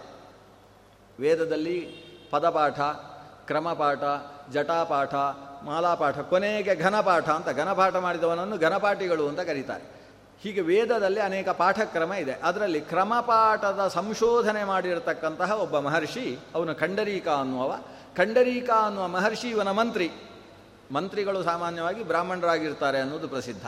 ರಾಜ ಯಾವತ್ತೂ ಕೂಡ ಕ್ಷತ್ರಿಯನಾಗಿರ್ತಾನೆ ಅಂತ. ಕ್ಷತ್ರಿಯ ಮತ್ತು ವಿಪ್ರಬಲ ಎರಡು ಸೇರಿ ಲೋಕವನ್ನು ಆಳ್ತದೆ ಅಂತ ಲೋಕನೀತಿ. ಹೇಗೆ ಚಂದ್ರಗುಪ್ತನಿಗೆ ಚಾಣಕ್ಯನು, ಶಿವಾಜಿಗೆ ಸಮರ್ಥ ರಾಮದಾಸರು, ಆ ಕ್ರಮದಲ್ಲಿ ಯಾಕೆ ಅಕ್ಬರನಿಗೆ ವೀರಬಲ ಅವನು ವೀರಬಲ ಅಂತ ಅವನ ಹೆಸರು. ಅದು ಅಲ್ಲೆಲ್ಲ ವಕಾರ ಬಕಾರ ಹಾಗೆ ಬೀರ್ಬಲ್ ಆಗೋಗಿದೆ. ಅಂತೂ ಹೇಗೆ ಒಬ್ಬೊಬ್ಬ ಮಂತ್ರಿಗಳು ಇರ್ತಾರೋ ಆ ರೀತಿಯಲ್ಲಿ ಇಲ್ಲಿ ಖಂಡರೀಕ ಮತ್ತು ಗಾಲವ ಅಂತ ಇಬ್ಬರು ದೊಡ್ಡ ಯೋಗಶಾಸ್ತ್ರಜ್ಞ ಮತ್ತು ವೇದಶಾಸ್ತ್ರಜ್ಞರಾಗಿರ್ತಕ್ಕಂತಹ ಇಬ್ಬರು ಮಂತ್ರಿಗಳಿದ್ದರು ಬ್ರಹ್ಮದತ್ತನಿಗೆ. ರಾಜ ಬ್ರಹ್ಮದತ್ತನ ಕಥೆ ಶುರು ಮಾಡುವುದಕ್ಕಿಂತ ಮುಂಚೆ ಒಂದು ಸ್ವಾರಸ್ಯದ ಘಟನೆ ಹೇಳ್ತಾರೆ. ಈ ಬ್ರಹ್ಮದತ್ತನಿಗೆ ಒಂದು ದೊಡ್ಡ ದೈವಾನುಗ್ರಹ, ದೇವರ ವರ ಏನಂದರೆ ಪ್ರಾಣಿಗಳು ಏನು ಮಾತಾಡ್ತಾವೆ ಅದು ಅರ್ಥ ಮಾಡಿಕೊಳ್ಳುವಂಥ ವರ. ಇರುವೆಗಳು ಮಾತಾಡಿದರೂ ಅವನಿಗೆ ಅರ್ಥ ಆಗ್ತದೆ. ಕಾಗೆಗಳು ಕಾಕ ಅಂತ ಹೇಳಿದರೆ ಏನು ಮಾತಾಡಿದ್ದು ಅಂತ ಇವನಿಗೆ ಗೊತ್ತಾಗ್ತದೆ. ನಮಗೆ ಕಾಗೆ ಎಷ್ಟು ಕಾಕ ಹೇಳಿದರೂ ಕೂಡ ಅದು ಕಾಕವೇ. ಆದರೆ ಇವನಿಗೆ ಅದು ಈಗ ಕಾಕ ಅಂತ ಹೇಳಿದರೆ ಅದು ಪಕ್ಕದವರನ್ನು ಕರೆಯಿತು ಅಂತ ಅರ್ಥ. ಈಗ ಕಾಕ ಹೇಳಿದರೆ ಇನ್ನೊಬ್ಬರನ್ನು ದೂರ ಹೋಗು ಅಂತ ಹೇಳಿತು ಅಂತ ಅರ್ಥ. ಇನ್ನೊಂದು ಬಾರಿ ಕಾಕ ಅಂತ ಕರೆಯಿತು ಅಂದರೆ ನಮ್ಮ ಮೇಲೆ ಪ್ರೀತಿ ತೋರಿಸ್ತಾ ಇದೆ ಅಂತ ಅರ್ಥ. ಇವನಿಗೆಲ್ಲ ಅರ್ಥ ಆಗ್ತದೆ. ಆ ಪ್ರಾಣಿ ಸರ್ವ ಪ್ರಾಣಿ ಋತಜ್ಞೋಸೌ. ಸರ್ವ ಪ್ರಾಣಿ ಋತಜ್ಞ ಎಲ್ಲ ಪ್ರಾಣಿಗಳ ಋತ ರವ ಉಂಟಲ್ಲ, ಅದನ್ನು ತಿಳಿಯುವವನಾಗಿದ್ದ, ಆ ಭಾಷೆ ಬಲ್ಲವನಾಗಿದ್ದ. ಅಂತಹ ಬ್ರಹ್ಮದತ್ತನೆಂಬ ರಾಜ. ಈ ಸರ್ವ ಪ್ರಾಣಿಗಳ ಧ್ವನಿಯನ್ನು ಅರ್ಥೈಸಿಕೊಳ್ಳುವ ಶಕ್ತಿ ಇದ್ದದ್ದರಿಂದಲೇ ಅವನಿಗೆ ಒಂದು ಹಕ್ಕಿಯ ಜೊತೆಗೆ ಗೆಳೆತನವಾಯಿತು. ಆ ಹಕ್ಕಿಯ ಹೆಸರು ಪೂಜನೀಯ ಅಂತ. ನೋಡಿ, ಯಾವುದರ ಮೇಲೆ ಪ್ರೀತಿ ಇರ್ತದೆ, ಅದಕ್ಕೆಲ್ಲ ಹೆಸರಿರ್ತಾರೆ ಕೆಲವು ದೊಡ್ಡ ದೊಡ್ಡ ಕವಿಗಳೆಲ್ಲ ತಮ್ಮ ಪೆನ್ನಿಗೆ ಹೆಸರಿಟ್ಟಿರ್ತಾರೆ. ಆ ಪೆನ್ನಿಗೆ ಹೆಸರು. ಈಗ ಪೆಣ್ಣಿಗೆ ಮಾತ್ರ ಹೆಸರಿಡ್ತಾರೆ ಆಗ ಪೆನ್ನಿಗೂ ಕೂಡ ಹೆಸರಿಡ್ತಿದ್ದು ಮನೆಗೆ ಹೆಸರಿಡುವುದಿಲ್ವಾ ನಮ್ಮದು ಮನೆ ಯಾವುದು, ವೈಕುಂಠ ಅಂತ ಯಾರು ಹೆಸರಿಡುವುದಿಲ್ಲ ಅವರವರ ವಿಶೇಷತೆ ಅದೆಲ್ಲ ಕೆಲವು ಹೆಸರು ಮನೆಗೆ ಕೌಸ್ತುಭ ಅಂತ ಹೆಸರಿಡ್ತಾರೆ ಅದಲ್ಲದೆ ಹೋದರೆ ಶ್ರೀನಿವಾಸ ಭವನ, ಶ್ರೀನಿವಾಸ ನಿಲಯ, ಹೀಗೆಲ್ಲ ಹೆಸರಿಡ್ತಾರೆ ವೈಕುಂಠ ಅಂತ ಯಾಕೆ ಹೆಸರಿಡುವುದಿಲ್ಲೋ ಏನೋ ಗೊತ್ತಿಲ್ಲ. ವೈಕುಂಠ ನಿವಾಸಿಗಳು ಅಂತ ಹೇಳಿದರೆ ಎಲ್ರಿಗೂ ಹೆದರಿಕೆ. ಅದಕ್ಕೋಸ್ಕರ ವೈಕುಂಠ ವೈಕುಂಠ ಅಂತ ಹೆಸರಿಡುವುದಿಲ್ಲ ಅಂತೂ ಮನೆಗೆ ಅತ್ಯಂತ ಪ್ರೀತಿಪಾತ್ರವಾದದ್ದಕ್ಕೆಲ್ಲ ಹೆಸರಿಡ್ತಾರೆ. ತಮ್ಮ ಕಾರು, ಕಾರಿಗೊಂದು ಹೆಸರು ವೈನತಯ್ಯ ಅಂತ ಹೆಸರಿಟ್ಕೊಂಡು ಬರ್ತಾರಲ್ವ? ಹಾಗೆ ಈತನ ಪಕ್ಷಿಗೆ ಒಂದು ಹೆಸರು. ಅದಕ್ಕೆ ಪೂಜನೀಯ ಅಂತ ಹೆಸರು. ಈ ಪೂಜನೀಯ ಹಕ್ಕಿಯ ಜೊತೆಗೆ ಈ ರಾಜ ಬ್ರಹ್ಮದತ್ತನಿಗೆ ಅಷ್ಟು ಆಸಕ್ತಿ ಯಾಕೆ ಅಂದರೆ, ಅದೀತನ ರಾಜನ ಕೆಲಸದಲ್ಲಿ ತುಂಬ ಸಹಕಾರ ಮಾಡ್ತಾ ಇತ್ತು. ಏನು ಸಹಕಾರ? ಅದು ಹಗಲೆಲ್ಲ ತಿರುಗಾಡ್ತದೆ. ಸಾಯಂಕಾಲದ ಹೊತ್ತು ಬರ್ತದೆ. ಬಂದು ಬ್ರಹ್ಮದತ್ತನ ಜೊತೆಗೆ ಒಂದು ಗಂಟೆ ಮೀಟಿಂಗ್ ಮಾಡ್ತದೆ ಅದು ಪ್ರತಿನಿತ್ಯ ಪ್ರತಿನಿತ್ಯ ಚರ್ಚೆ. ಏನು? ಇದು ಊರೆಲ್ಲ ಸುತ್ತಾಡಿ, ಊರಿನಲ್ಲಿ ಯಾರು ಯಾರು ಹೇಗೆ ಹೇಗಿದ್ದಾರೆ, ಯಾರಿಗೆ ಕಷ್ಟ ಇದೆ, ಎಲ್ಲಿ ರಾಜ ಮಾಡಬೇಕಾದ ಕೆಲಸ ಇದೆ, ಎಲ್ಲ ಸೂಚನೆ ಕೊಡ್ತದೆ. ಗೂಢಚಾರಿ ಹಾಗೆ. ಈಗ ರಾಜನಿಗೆ ಊರಿನ ಎಲ್ಲ ವಿಷಯವೂ ಗೊತ್ತಾಗಬೇಕಲ್ಲ? ಹಕ್ಕಿಗೆ ಗೊತ್ತಾಗುವಷ್ಟು ಗೂಢಚಾರರಿಗೆ ಗೊತ್ತಾಗುವುದಿಲ್ಲ. ಈ ಹಕ್ಕಿ ಗಲ್ಲಿಗಲ್ಲಿಗಳಲ್ಲಿ ಹೋಗಿ ಯಾರಿಗೆ ಏನು ಸಮಸ್ಯೆ ಇದೆ? ರಾಜನಿಂದ ಏನು ಉಪಕಾರವಾದರೆ ಆ ಪ್ರಜೆಗಳು ರಾಜಪ್ರಿಯ, ರಾಜನಲ್ಲಿ ಭಕ್ತಿಯುಳ್ಳವರಾಗ್ತಾರೆ ಅನ್ನುವುದನ್ನು ಬಂದು ಹೇಳ್ತದೆ. ರಾಜನಿಗೆ ಭಾರಿ ಇಷ್ಟ. ಆ ಹಕ್ಕಿ ಅಂದರೆ ಪಂಚ ಪ್ರಾಣ ಅನ್ನುವಷ್ಟು ಪ್ರೀತಿ. ಹಕ್ಕಿಯೂ ಅಷ್ಟೇ, ರಾಜನನ್ನು ಅಷ್ಟೇ ಪ್ರೀತಿಸ್ತಾ ಇತ್ತು.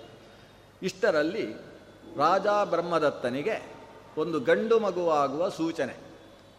ಒಂದು ದಿವಸ ಹೀಗೆ ಹಕ್ಕಿಯ ಜೊತೆಗೆ ಮಾತಾಡ್ತಾ ಹೇಳಿದ, ಇನ್ನು ಒಂದು ತಿಂಗಳಷ್ಟೇ ನನಗೊಂದು ಮಗು ಹುಡ್ತದೆ ತುಂಬು ಗರ್ಭಿಣಿಯಾಗಿ ಬಿಟ್ಟಿದ್ದಾಳೆ ನನ್ನ ಮ, ಮನೆಯವಳು, ಆಕೆಗೆ ಸೀಮಂತೋನ್ನೆಯನ ಪ್ರಕ್ರಿಯೆ ಆಯಿತು ಅಂತ ತನ್ನ ವಿಷಯವನ್ನು ಹಕ್ಕಿ ಹತ್ರ ಹೇಳಿದ. ಹಕ್ಕಿಗೆ ಭಾರಿ ಖುಷಿಯಾಯಿತು ನಮ್ಮ ರಾಜನಿಗೊಂದು ಮಗು ಆಗ್ತದೆ. ಅದು ಮಗು ಆದಾಗ ನಾನು ಒಂದು ಮಗುವನ್ನು ಆ ಮಗುವಿನ ಆಟಕ್ಕೋಸ್ಕರ ಕೊಡಬೇಕು. ನಾನು ಹೇಗೂ ರಾಜನ ಗೆಳತಿ. ನನ್ನ ರಾಜನ ಮಗುವಿಗೆ ಗೆಳೆಯವಾಗುವ ಒಂದು ಮಗು ತನ್ನಲ್ಲಿ ಹುಟ್ಟಬೇಕು ಅಂತ ಯೋಚನೆ ಮಾಡಿ ಅವತ್ತೇ ಹೋಗಿ ಒಂದು ಗರ್ಭ ಮಾಡಿಕೊಂಡು ಬಂತು. ಬರುವಾಗ ರಾತ್ರಿ. ಸಾಯಂಕಾಲ ಬರುವಾಗ ಗರ್ಭಿಣಿಯಾಗಿ ಬಂದಿದೆ ಅದು. ಇನ್ನು ಒಂದು ತಿಂಗಳಿಗೆ ಇದು ಹುಟ್ಟಿದರೆ ಒಂದೇ ತಿಂಗಳಿಗೆ, ಹಕ್ಕಿಗಳು ಒಂದೇ ತಿಂಗಳಲ್ಲಿ ಮೊಟ್ಟೆ ಇಡ್ತಾವೆ. ಮೊಟ್ಟೆ ಇಟ್ಟಿತು ಮೊಟ್ಟೆ ಹದಿನೈದು ದಿವಸದಲ್ಲಿ ಮೊಟ್ಟೆ ಇಟ್ಟಿದ್ದು ಹದಿನೈದು ದಿವಸದಲ್ಲಿ ಮಗು ಆಯಿತು. ಇಲ್ಲಿ ಮಗು ಜನಿಸಿದ ದಿವಸ ಇದಕ್ಕೂ ಒಂದು ಮಗು ಆಯಿತು. ಪೂಜನೀಯ ಹಕ್ಕಿಗೆ ಮಗು. ರಾಜ ತನ್ನ ಮಗನಿಗೆ ಸರ್ವಸೇನ ಅಂತ ನಾಮಕರಣ ಮಾಡಿದ. ಇವನು ಇತಿಹಾಸದಲ್ಲಿ ದೊಡ್ಡ ರಾಜ, ಸರ್ವಸೇನ. ಆದರೆ ಧೃತರಾಷ್ಟ್ರನ ಹಾಗೆ ಕಣ್ಣಿಲ್ಲದೆ ಇದ್ದ ರಾಜ, ಸರ್ವಸೇನ. ಕಣ್ಣಿಲ್ಲದ ರಾಜ. ಆದರೆ ಧೃತರಾಷ್ಟ್ರನಿಗೆ ಕಣ್ಣಿರಲಿಲ್ಲ, ಜೊತೆಗೆ ಒಳಗಣ್ಣು ಕೂಡ ಮಂಕಾಗಿ ಹೋಗಿತ್ತು ದುರ್ಯೋಧನಂತಹ ಮಗನಿಂದಾಗಿ. ಸರ್ವಸೇನ ಹಾಗಲ್ಲ, ಕಣ್ಣಿಲ್ಲದೆ ಲೋಕವನ್ನು ತನ್ನ ಔರಸ ಪುತ್ರರ ಹಾಗೆ ಕಾಪಾಡಿದಂತಹ ಇತಿಹಾಸದಲ್ಲಿ ಮಹಾ ಯಶಸ್ಸನ್ನು ಪಡೆದಂತಹ ಒಬ್ಬ ರಾಜ ಸರ್ವಸೇನ. ಅಂದರೆ ಕಣ್ಣಿಲ್ಲದೆ ಹೋದರೂ ರಾಜ್ಯಾಡಳಿತ ಹೇಗೆ ಮಾಡಬಹುದು ಅನ್ನೋದಕ್ಕೆ ನಿದರ್ಶನನಾಗಿರತಕ್ಕಂಥವ ಸರ್ವಸೇನ. ಅವನು ಬ್ರಹ್ಮದತ್ತನ ಮಗ, ಹುಟ್ಟುವಾಗ ಕಣ್ಣಿತ್ತವನಿಗೆ. ಸುಂದರವಾದ ಮಗು. ಇತ್ತ ಪೂಜನೀಯಗೂ ಕೂಡ ಒಂದು ಮಗುವಾಗಿದೆ. ಪೂಜನೀಯ ತನ್ನ ಮಗುವನ್ನು ಈ ರಾಜನ ಮಗುವಿನ ಪಕ್ಕದಲ್ಲಿ ಬಿಡ್ತದೆ. ರಾಜನ ಮಗುವಿಗೂ ಕೂಡ ಆಗಾಗ ಹಠ, ಅಳು ಎಲ್ಲ ಇರ್ತಿತ್ತು. ಆದರೆ ಆ ಮಗುವನ್ನು ನೋಡಿಕೊಳ್ತಕ್ಕಂತಹ ದಾದಿಯರು ಈ ಹಕ್ಕಿಯನ್ನು ಪೂಜನೀಯ ಮಗು ಹಕ್ಕಿ ಉಂಟಲ್ಲ, ಚೂಚಿ ಕೂಚಿ ಅಂತ ಆಡುವ ಚೂಚಿ ಕೂಚಿ ತಿ ಕೂಜಂತಂತ ಅದರ ಸ್ವರವನ್ನು ಹೇಳಿದ್ದಾರೆ ಇದರಲ್ಲಿ ಹರಿವಂಶದಲ್ಲಿ. ಅದು ಶಬ್ದ ಮಾಡಿದರೆ ಸಾಕು, ಈ ಮಗ, ಈ ರಾಜನ ಮಗುವಿಗೆ ಭಾರಿ ಖುಷಿ. ಅದರ ಜೊಳಗೆ ಅಷ್ಟು ಕೇಳತ್ತ, ಎಷ್ಟು ಹಠ ಮಾಡಿದರೂ ಅದು ಪಕ್ಕಕ್ಕೆ ಬಂದರೆ ಇವನ ಹಠ ಎಲ್ಲ ಬಿಡ್ತಾರೆ ಇದರಿಂದ ದಾದಿಯರಿಗೂ ಭಾರಿ ಖುಷಿಯಾಯಿತು. ಈ ಮಗುವನ್ನು ನೋಡಿಕೊಳ್ಳುವುದು ಭಾರಿ ಸುಲಭ. ಕಾರಣ ಏನು ಅಂತ ಹೇಳಿದರೆ, ಈ ಪೂಜನೀಯ ಮಗುವ, ಮಗುವಿನ ಪ್ರಭಾವ ಅಂತ ಎಲ್ಲ ಖುಷಿಪಟ್ಟಿದ್ದಾರೆ ಪೂಜನೀಯ ಹಕ್ಕಿ ತಾನು ಬೆಳಗ್ಗೆ ಈ ಮಗುವಿಗೆ, ಮಗುವನ್ನು ಸ್ವಲ್ಪ ಕಾವು ಕೊಟ್ಟು ಖುಷಿಪಡಿಸಿ ಅದಕ್ಕೆ ಧಾನ್ಯವನ್ನು ತಿನ್ನಿಸಿ ತಾನು ಹೊರಟಿತು ಅಂತಾದರೆ, ಸಾಯಂಕಾಲದ ಹೊತ್ತು ಊರು ತಿರುಗಿ ಬರ್ತದೆ. ಬರುವಾಗ ಎರಡು ಅಮೃತೋಪಮವಾದ ಫಲವನ್ನು ಹಿಡ್ಕೊಂಡು ಬರ್ತದೆ. ಎರಡು ಹಣ್ಣು ಯಾಕೆ? ಒಂದು ನನ್ನ ಮಗುವಿಗೆ ಅಲ್ಲ, ಒಂದು ರಾಜನ ಮಗುವಿಗೆ. ರಾಜನ ಮಗು ತಿಂದ ಮೇಲೆ ನನ್ನ ಮಗುವಿಗೆ ಅಂತ ಅಷ್ಟು ರಾಜನ ಮಗುವಿನ ಮೇಲೆ ಪ್ರೀತಿ. ಎರಡು ಅಮೃತೋಪಮ ಹಣ್ಣು. ಆ ಹಣ್ಣನ್ನು ಭಕ್ಷಣ ಮಾಡಿದರೆ ತಾಯಿಯ ಹಾಲು ಕುಡಿದದ್ದಕ್ಕಿಂತ ಹೆಚ್ಚು ಪೌಷ್ಟಿಕತೆ ಆ ಮಗುವಿನಲ್ಲಿ ಉಂಟಾಗಿಬಿಡ್ತಿತ್ತಂತೆ. ಆ ಹಣ್ಣಿನ ಬಲದಿಂದಲೇ ರಾಜನ ಮಗನಾದ ಸರ್ವಸೇನ ಭೀಮ ಪರಾಕ್ರಮನಾಗಿ ಬೆಳೆಯುವುದಕ್ಕೆ ಪ್ರಾರಂಭಿಸಿದ್ದಾನೆ. ಅಂತೂ ಪೂಜನೀಯ ಹಕ್ಕಿಗೆ ಅಷ್ಟು ಗೌರವ, ಅಷ್ಟು ಪ್ರೀತಿ ರಾಜನ ಮಗನಾದ ಸರ್ವಸೇನನ ಜೊತೆಗೆ. ಒಂದು ದಿವಸ ಆ ಮನೆಯಲ್ಲಿ ಒಂದು ದುರ್ಘಟನೆ ನಡೆಯಿತು. ಹಕ್ಕಿ ಪೂಜನೀಯೇ, ತಾನು ಮಾಮೂಲಾಗಿ ಊರು ತಿರುಗಾಡುವುದಕ್ಕೆ ಹೋಗಿದ್ದಾಳೆ. ಮಧ್ಯಾಹ್ನದ ಉರಿ ಬಿಸಿಲು ಮುಗಿದು ಇನ್ನೇನು ಸೂರ್ಯ ಪಶ್ಚಿಮದ ಕಡೆಗೆ ವಾಲುವಂತಹ ಸಂದರ್ಭ. ಮಧ್ಯಾಹ್ನದ ಹೊತ್ತು ಅಲ್ಪ ವಿಶ್ರಾಂತಿಗೋಸ್ಕರ ರಾಜ ತನ್ನ ರಾಜಸಭೆಯನ್ನು ತ್ಯಜಿಸಿ ವಿಶ್ರಾಂತಿಗೋಸ್ಕರ ಅಂತಃಪುರಕ್ಕೆ ಬಂದಿದ್ದಾನೆ. ಅಂತಹ ಕಾಲದಲ್ಲಿ ಈ ಮಗು ಯದ್ವಾ ತದ್ವಾ ಹಠ ಮಾಡ್ತಾ ಉಂಟು. ಬಹುಶಃ ತುಂಬ ಅಮಾವಾಸ್ಯೆಯ ದಿವಸ, ಗ್ರಹಣ ಇದ್ದ ದಿವಸವೋ ಏನೋ ಯದ್ವಾ ತದ್ವಾ ಹಠ. ಈ ಹಠವನ್ನು ಏನು ಮಾಡಿದರೂ ಸರಿ ಮಾಡಲಿಕ್ಕೆ ಆಗ್ತಾ ಇಲ್ಲ.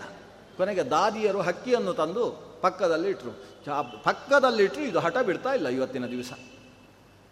ಕೊನೆಗೆ ಹಕ್ಕಿಯನ್ನು ತಂದು ಇವನ ಮೈ ಮೇಲೆ ಇಟ್ಟರು ಮೈ ಮೇಲೆ ಈ ಹಕ್ಕಿ ಹಕ್ಕಿ ತಾಗಿದರೆ ಆದರೂ ಇವಾಗ ಹಠ ಬಿಡ್ತಾನೆ ಅಂತ. ಮೈ ಮೇಲೆ ಇಟ್ಟರೆ ಇದಕ್ಕೆ ಸಿಟ್ಟು ಹೋಗ್ತದೆ ಈ ಮಗುವಿಗೆ? ಅದು ಸೀದಾ ಬಂದು ಅದರ ಕುತ್ತಿಗೆಯನ್ನು ಹಿಡ್ಕೊಂಡು ಗಟ್ಟಿ ಹಿಡ್ಕೊಂಡಿತ್ತು. ಹಿಡಿದು ಒತ್ತಿತು, ದಾದಿಯರು ಅದನ್ನು ಬಿಡಿಸುವುದಕ್ಕೆ ಪ್ರಯತ್ನಿಸ್ತಾ ಇದ್ದಾರೆ, ಅಷ್ಟರಲ್ಲಿ ಸತ್ತೇ ಹೋಯಿತು.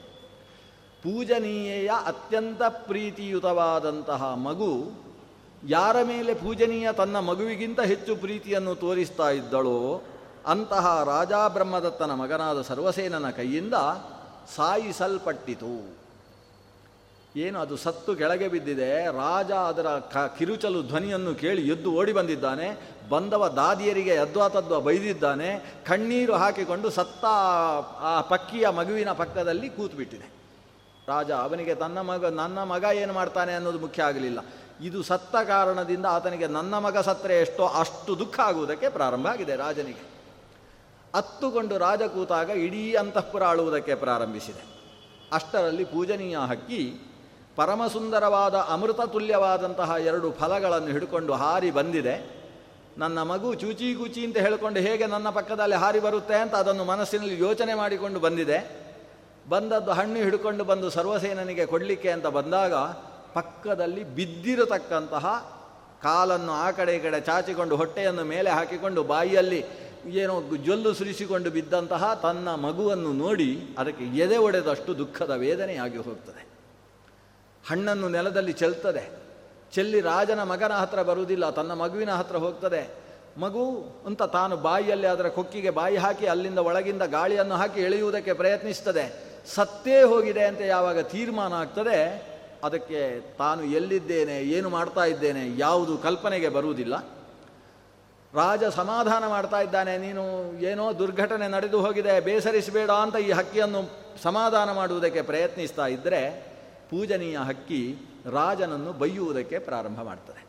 ಶುಕ್ರ ನೀತಿಯನ್ನು ಮುಂದಿಟ್ಟುಕೊಂಡು ಶುಕ್ರ ನೀತಿಯ ಒಟ್ಟು ಎಟ್ಟು ಎಂಟು ಶ್ಲೋಕ ಇದೆ. ಪುರುಸೊತ್ತಾದರೆ ಹರಿವಂಶದ ಆ ಭಾಗ ಓದಬೇಕು. ನಾ, ಒಬ್ಬ ರಾಜನಾದಂತಹ ವ್ಯಕ್ತಿಗೆ ಎಷ್ಟು ಕರ್ತವ್ಯ ಇದೆ ಅಂತ ಆಕೆ ಬುದ್ಧಿ ಹೇಳ್ತಾಳೆ, ಆ ಪೂಜನೀಯ ಹಕ್ಕಿ. ಆಶ್ರಿತ ವರ್ಗವನ್ನು ನೋಡಿಕೊಳ್ಳುವಂಥದ್ದು ರಾಜನ ಎಷ್ಟು ಮುಖ್ಯವಾದ ಕರ್ತವ್ಯ? ನಿನ್ನನ್ನು ನಂಬಿ ಶರಣು ಹೊಕ್ಕಿರತಕ್ಕಂತಹ, ನಿನ್ನ ಆಧಾರದಲ್ಲೇ ಬದುಕಿರತಕ್ಕಂತಹ, ನಿನ್ನನ್ನು ಬಿಟ್ಟು ಇನ್ನೊಬ್ಬರು ಗತಿ ಇಲ್ಲ ಅಂತ ಯಾರಿದ್ದಾರೋ ಅಂತಹ ವ್ಯಕ್ತಿಗಳ ಪರಿರಕ್ಷಣೆ ಮಾಡುವಲ್ಲಿ ಒಬ್ಬ ರಾಜ ಸೋತರೆ ಅವನಿಗೆ ಕುಂಭೀಪಾಕವೆಂಬಂತಹ ನರಕ ಇದೆ. ನೀನು ನರಕದಲ್ಲಿ ಬೀಳಬೇಕಾದಂತಹ ನಾರಕಿಯಾಗಿ ಬಿಡ್ತಿ. ಎಂಥ ಅಪಚಾರವನ್ನು ಮಾಡಿದಿ?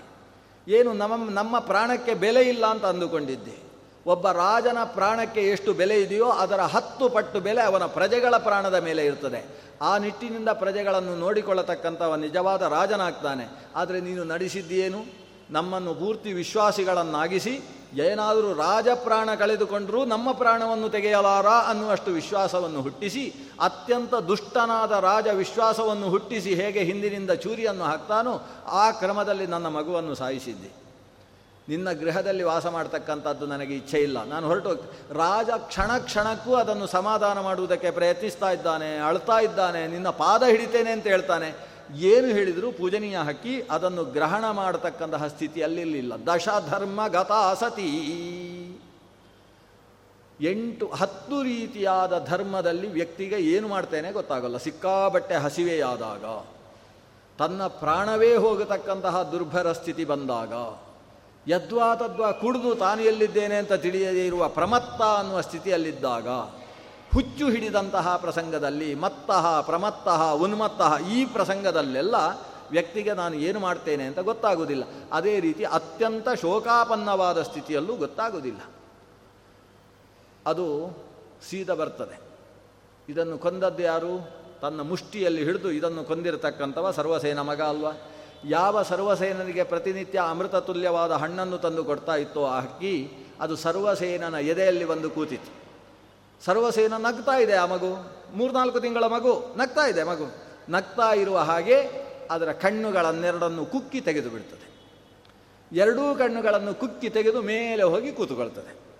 ಕೂತುಕೊಂಡು ರಾಜನ ಮುಖ ನೋಡ್ತದೆ. ರಾಜ ಕಣ್ಣೀರು ಹಾಕಿಕೊಂಡು ಪೂಜನೀಯ ಕಡೆಗೆ ಕೈ ಮುಗಿದು, ಈಗಾದರೂ ಸಮಾಧಾನ ಆಯ್ತಲ್ಲ? ನನಗೂ ಅಲ್ಪ ಸಮಾಧಾನ ಆಯಿತು. ಯಾಕಂದರೆ ನಿನ್ನ ಮಗುವಿಗೆ ಅಪಚಾರವೆಸಗಿದಂತಹ ನನಗೆ ನನ್ನ ಮಗುವಿನ ಕಣ್ಣು ತೆಗೆದ ಕಾರಣದಿಂದ ನಿನಗೆ ಸಮಾಧಾನ ಆಗುವುದಾದರೆ, ನಾನು ಮಾಡಿದ ಪಾಪಕ್ಕೆ ಒಂದಿಷ್ಟಾದರೂ ಪ್ರಾಯಶ್ಚಿತವಾಯಿತಲ್ಲ ಅಂತ ನನಗೆ ಸಮಾಧಾನ ಆಗ್ತಾ ಇದೆ. ಆದ್ದರಿಂದ ನೀನು ಇನ್ನಾದರೂ ನಮ್ಮ ಈ ಅರಮನೆಯಲ್ಲೇ ವಾಸ ಮಾಡಬೇಕು. ನಿನ್ನಿಂದಾಗಿ ನಾನು ಪ್ರಜಾಕ್ಷೇಮವನ್ನು ಮಾಡುವ ಸೌಕರ್ಯ ಇದೆ. ಆದ್ದರಿಂದ ಬಿಟ್ಟು ಹೋಗಬೇಡ. ಆದರೆ ಪೂಜನೀಯ ಮತ್ತೆ ಉಪನ್ಯಾಸ ಮಾಡ್ತದೆ. ಒಂದು ಅರ್ಧ ಗಂಟೆ ಉಪನ್ಯಾಸ ಮಾಡ್ತದೆ ಅಲ್ಲಿ ಕೂತ್ಕೊಂಡು. ಅದು ಹೇಳ್ತದೆ, ಯಾವಾಗ ನಿನ್ನ ಮನೆಗೆ ನಾನು ಅಪಚಾರವೆಸಗಿದ್ದೇನೋ, ಇನ್ನು ಇಲ್ಲಿ ಬದುಕುವುದರಲ್ಲಿ ಅರ್ಥ ಇಲ್ಲ. ಯಾರು ಶುಕ್ರ ನೀತಿಯನ್ನು ಅಧ್ಯಯನ ಮಾಡಿದ್ದಾರೋ ಅವರು ಇಲ್ಲಿ ಬದುಕುವುದಕ್ಕೆ ಯಾವತ್ತೂ ಇಚ್ಛಿಸುವುದಿಲ್ಲ. ಯಾಕಂದರೆ ರಾಜನ ಕುಲ, ರಾಜ ಕುಲ ಅಥವಾ ಅರಸನ ಮನೆ ಅಂದರೆ ಅಲ್ಲಿ ಅರಸನಿಗೆ ಬೆಲೆ ಇಲ್ಲ. ಅರಸ ಏನಿದ್ರೂ ದೊಡ್ಡ ವ್ಯಕ್ತಿ ಅಷ್ಟೇ, ಸಿಂಹಾಸನದಲ್ಲಿ ದೊಡ್ಡ ಮಾಡುವುದೆಲ್ಲ ರಾಣಿಯರು, ಇಲ್ಲ ಅವನ ಸೇವಕರು. ರಾಜನಿಗಿಂತ ಹೆಚ್ಚು ಕಾರ್ಯಭಾರ ಮಾಡುವವರೆಲ್ಲ ಸೇವಕರು. ರಾಜನ ದರ್ಶನ ಆಗಬೇಕಾದ್ರೆ ಸೇವಕ ಚೀಟಿ ಕೊಟ್ಟರೆ ಮಾತ್ರ ಒಳಗೆ ಬಿಡುವುದು. ರಾಜ ಹೇಳ್ತಾನೆ, ಯಾರು ಬೇಕಾದರೂ ಬನ್ನಿ ಅಂತ. ಆದರೆ ಯಾರಿಗೂ ಅವನ ಹತ್ರ ಹೋಗ್ಲಿಕ್ಕೆ ಆಗೋದಿಲ್ಲ. ಇವರ ಕೆಸೆ ತುಂಬಿಸಿದರೆ ಮಾತ್ರ ಒಳಗೆ ಹೋಗ್ಲಿಕ್ಕೆ ಆಗೋದು. ಆದರೆ ರಾಜರ ಮನೆ ಅನ್ನುವ ವ್ಯವಹಾರ ಬಹಳ ಕ್ಲಿಷ್ಟವಾದದ್ದು. ನೀನು ಹೇಳ್ತಿ, ನಿನ್ನ ಮೇಲೆ ಸ್ನೇಹ ಇದೆ. ಆದ್ದರಿಂದ ನೀನು ಇಲ್ಲೇ ಇರು ಅಂತ ಹೇಳ್ತಿ. ಆದರೆ ಇಡೀ ನಿನ್ನನ್ನು ಅನುಸರಿಸಿರ್ತಕ್ಕಂಥ ಜನ ನನ್ನನ್ನು ಹೇಗೆ ನೋಡ್ತಾರೆ? ರಾಜನ ಮಗನ ಕಣ್ಣು ಕುಕ್ಕಿದವಳು ಅಂತ ನೋಡ್ತಾರೆ. ಆದ್ದರಿಂದ ಯಾವಾಗ ನನಗೆ ನಿಧಾನ ವಿಷವನ್ನು ಹಾಕಿಕೊಳ್ತಾರೆ ಅಥವಾ ಯಾವಾಗ ರಯ ವಿಷ, ಅಂದರೆ ಶೀಘ್ರ ಸಾಯುವ ವಿಷಯವನ್ನು ಹಾಕ್ತಾರೆ, ಅಥವಾ ಯಾವಾಗ ನಾನು ಕೊಂದದ್ದು ಅಂತ ಗೊತ್ತಾಗದೇ ಇರುವ ಹಾಗೆ ನನ್ನನ್ನು ಸಾಯಿಸಿ ಎಲ್ಲೋ ಹೋಗಿದ್ದಾರೆ ಅಂತ ನನಗೆ ಸುಳ್ಳು ಹೇಳ್ತಾರೆ, ಏನು ಮಾಡ್ತಾರೆ ಅಂತ ಹೇಳಲಿಕ್ಕಾಗುವುದಿಲ್ಲ. ಆದ್ದರಿಂದ ನಿಮ್ಮ ಅರ ಕುಲಕ್ಕೆ ಅಥವಾ ಅರಸನ ಕುಲಕ್ಕೆ ತೊಂದರೆ ಮಾಡಿರತಕ್ಕಂತಹ ನಾನು ಇಲ್ಲಿ ಬದುಕುವುದು ಸರಿಯಲ್ಲ ಅಂತ ಹೇಳಿ ಪುಸ್ಸು ಅಂತ ಶಬ್ದ ಮಾಡಿಕೊಂಡು ಅಲ್ಲಿಂದ ಹಾರಿ ಹೋಯಿತು. ಇಷ್ಟೇ ಕತೆ ಮುಗೀತು. ಇದು ಪಿತೃಕಲ್ಪದ ಕಥೆ ಬ್ರಹ್ಮದತ್ತನಿಗೆ ಸರ್ವ ಪ್ರಾಣಿಗಳ ಮಾತನ್ನು ತಿಳಿಯುವ ಶಕ್ತಿ ಇತ್ತು. ಅದು ಬೇಕು ಪಿತೃಗಳ ಕಲ್ಪಕ್ಕೆ. ಅದಕ್ಕೋಸ್ಕರ ಅಷ್ಟು ತಿಳಿಸುವುದಕ್ಕೋಸ್ಕರ ಪೂಜನೀಯ ಹಕ್ಕಿಯ ಪುಣ್ಯವೃತ್ತಾಂತವನ್ನು ಸನತ್ಕುಮಾರರು ಮಾರ್ಕಂಡೇಯರಿಗೆ ಹೇಳಿದರು ಅಂತ ಹೇಳಿ ಮಾರ್ಕಂಡೇಯರು ಭೀಷ್ಮಾಚಾರ್ಯರಿಗೆ ಹೇಳಿದರು ಅಂತ ವೇಷಂಪಾಯನರು ಜನಮೇಜಯನಿಗೆ ಹೇಳಿದರು ಅಂತ ನಾನು ನಿಮಗೆ ಹೇಳ್ತಾ ಇರುವ ಕಥೆ. ಇನ್ನು ಮುಂದಿನ ಕಥಾನಕವನ್ನು ಮತ್ತೆ ನಾಳೆ ಸೇರಿದಾಗ ಅವಲೋಕನ ಮಾಡೋಣ. ಶ್ರೀಕೃಷ್ಣಾರ್ಪಣ ಮಸ್ತು